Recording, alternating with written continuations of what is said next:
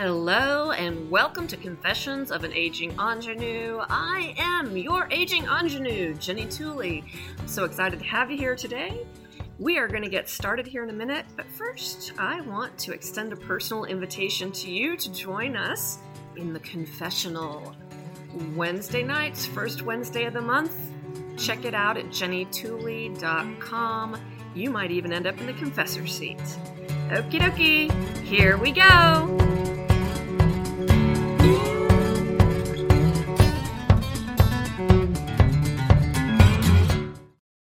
Today, I wanted to talk about,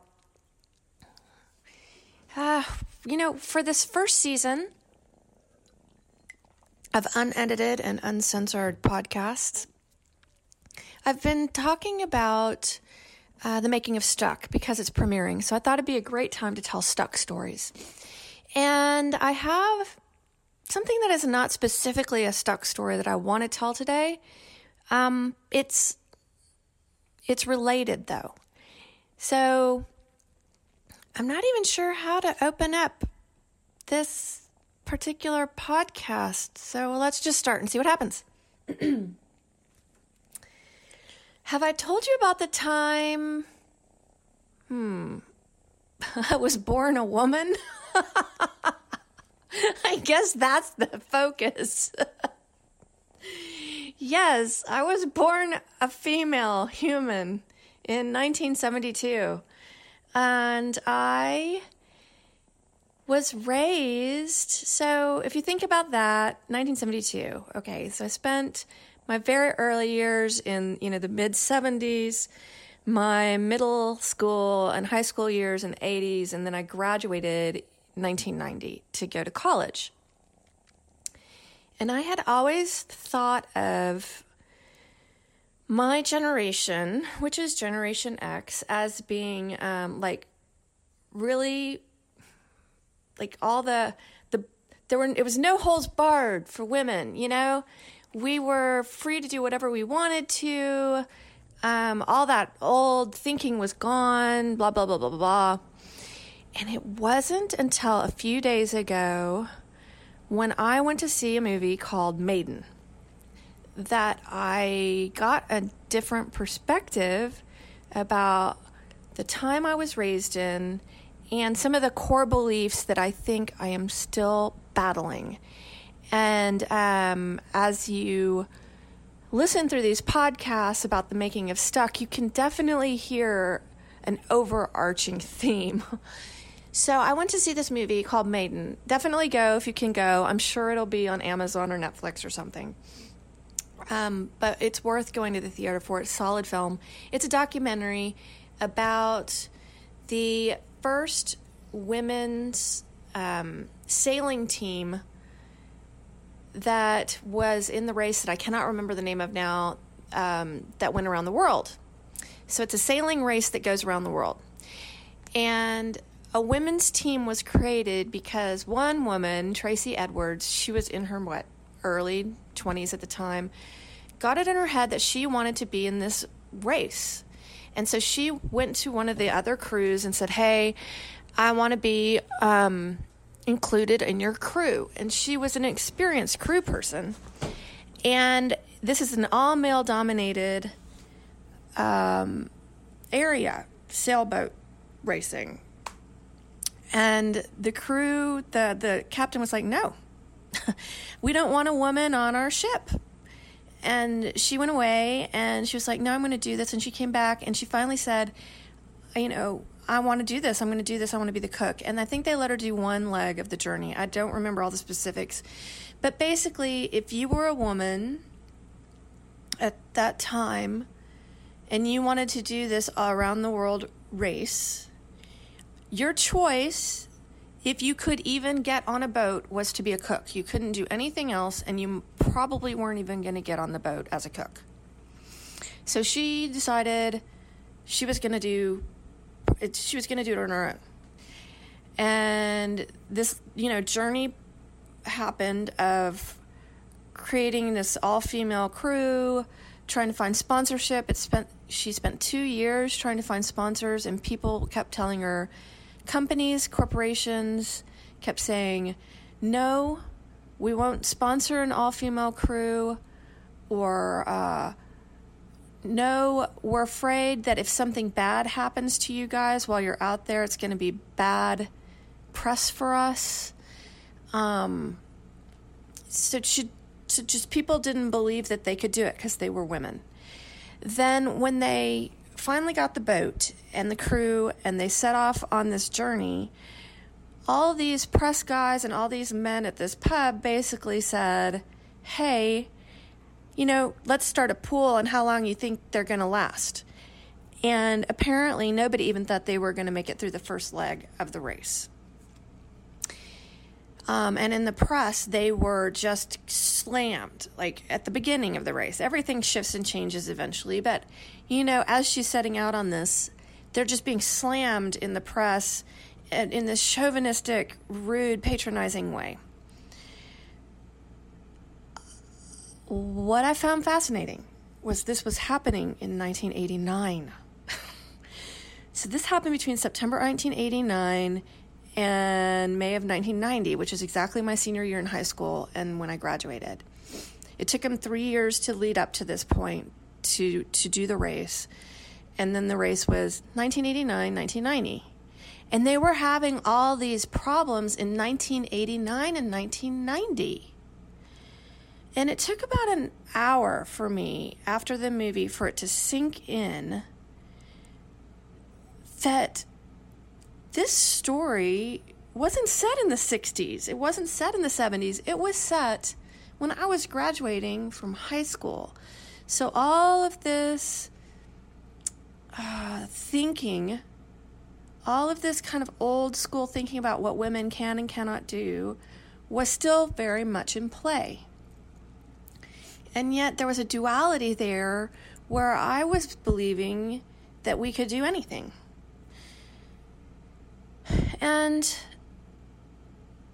I think maybe that was helpful for me to have that idea in my head because I've done a lot of crazy ass shit, you guys. like, um, I've done a lot of things, and people see me as a very independent person. I'm very adventurous. Um, but I didn't realize how much internal struggle and fighting I was having to do to make all those things happen for me. Because really, underlying there my core belief was I'm really not allowed to do a lot of these things.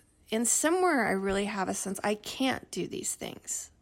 And I don't know if that's because I'm a think I'm a woman or whatever, but I know there's a correlation here. Um, and I I did not speak out during the Me Too, the height of the Me Too movement when everything was going on in my industry. Um, my way of approaching that is I, I decided I didn't need to be telling stories about this stuff. I needed to be taking some actions and letting it begin with me. So my focus and my energy was placed on being a woman with other women making a film in my industry and presenting a beautiful work of art um, whether or not it was a studio work or anything like that, that, you know, that was me.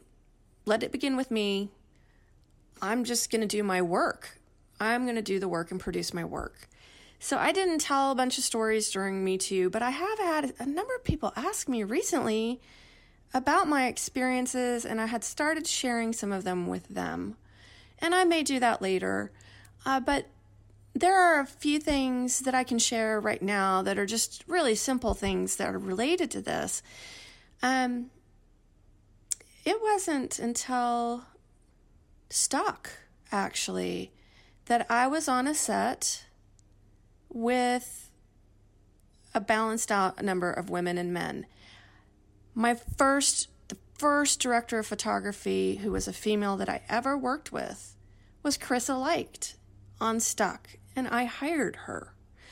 And I don't want to make this a women men thing because I don't really believe in all of that, but I think it's important for me to acknowledge some of these things. Um, I don't like getting into this us and them and blah, blah, blah. and blah blah blah. We're all humans. You know, in 2007, I made a film from the perspective of a guy and being inside of his head. And I was actually challenged and shamed by someone publicly for doing that. At a panel for a film festival, another woman called me out while I was on the stage and said, You made a film about a man. Why would you do that when there are so many women's stories to be told that aren't being told?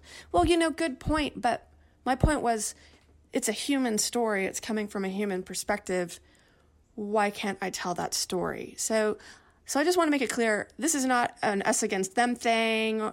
It's just literally acknowledging like this is the the the environment, the climate that I was in that maybe I didn't even notice at the time. Um I on every set now that I think about it, I'd look around and I'd see women cast members, a few of them, you know, we didn't have a lot of awesome roles. Uh, still very male dominated there.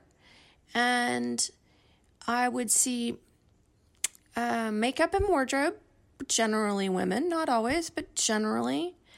And I remember a couple of women in the sound department. Generally speaking, though, everybody else was a dude. I have only, I'm trying to think of how many women directors I've worked with. And I think I've only worked, I don't even know if I worked with any, y'all. Goodness.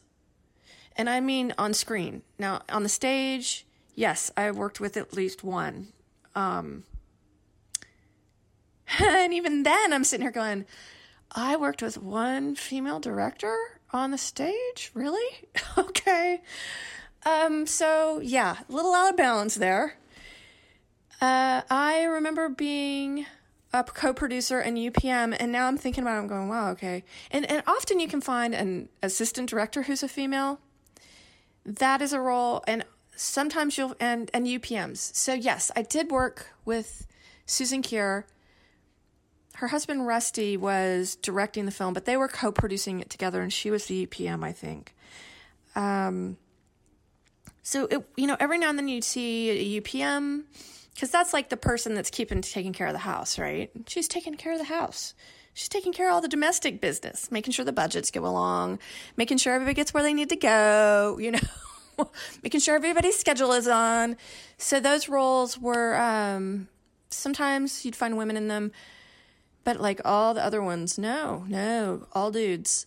And I remember being at an after party for Montclair, which I co produced and UPM'd.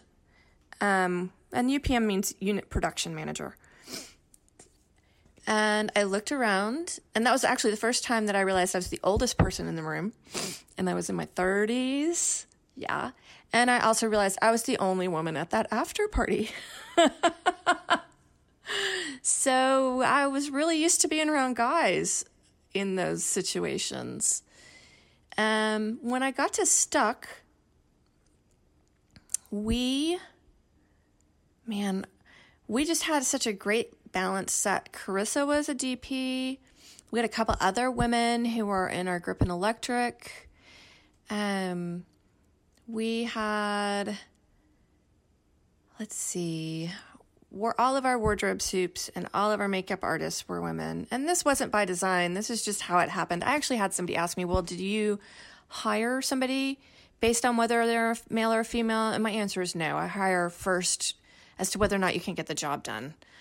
Um, and luckily, I just happened to find my way into a cadre of amazing women. I had attracted amazing women to me. We had all female producers. Um, we had a really strong, all of our leading people were women in our cast. So we had a lot of estrogen on the set, which was fabulous. And I've been told in the past, I've been um, given compliments in the past, particularly by guys, saying to me as a director, you know, I really enjoyed working on your set because there were you don't you didn't have a lot of testosterone. You weren't you weren't um, directing and leading as if we were in a war zone, which is generally how sets work, sadly enough. Um, so, anyway, it just started to occur to me, and we're opening at a women's festival. That, again, not by design. These are not things that I was like, I'm going to go out and be a woman and I'm going to be a feminist. No, none of that happened. I think it's just been an ever evolving understanding for me that, um, like to embrace who I am and that part of you know who I am is that I'm a woman. And yes, we have been generally underrepresented in the studio system. Um, and you know, I work in a male dominated industry, just like Tracy Edwards did in 1989. It's not as bad as it used to be, but I do realize now that as I was moving up through my industry, it actually it was that bad. It was a male dominated industry. So, yay. I'm super excited. I'm really uh, starting to be able to own more of being standing by myself um, as a producer and as the representative of our film.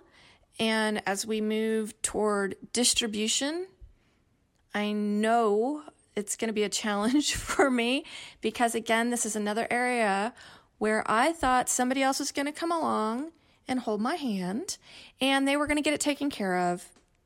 Probably not going to happen. And I hope, hope, hope that I have not like upset any dudes out there because, man, I love my dudes. I've got some amazing guys on my cast and crew. Oh my God, you guys, they bring amazing energy with them. They balance me out, and uh, I love working with you, and I always have. So I hope that this didn't sound like some kind of tirade, and I don't think it did. It really is just an acknowledgement and realization that this is this is where I grew up, and I'm still growing up and um, I need I need to know where am I trying to get to here? I need to know that that was part of my youth culture so that it doesn't affect and influence my adult culture. Thanks for being here with me today. I'm Jenny Tooley, your host. I can't wait to hear what you have to say about today's episode, so please comment, review, follow, subscribe, all those things that keep our podcast thriving. Until next time.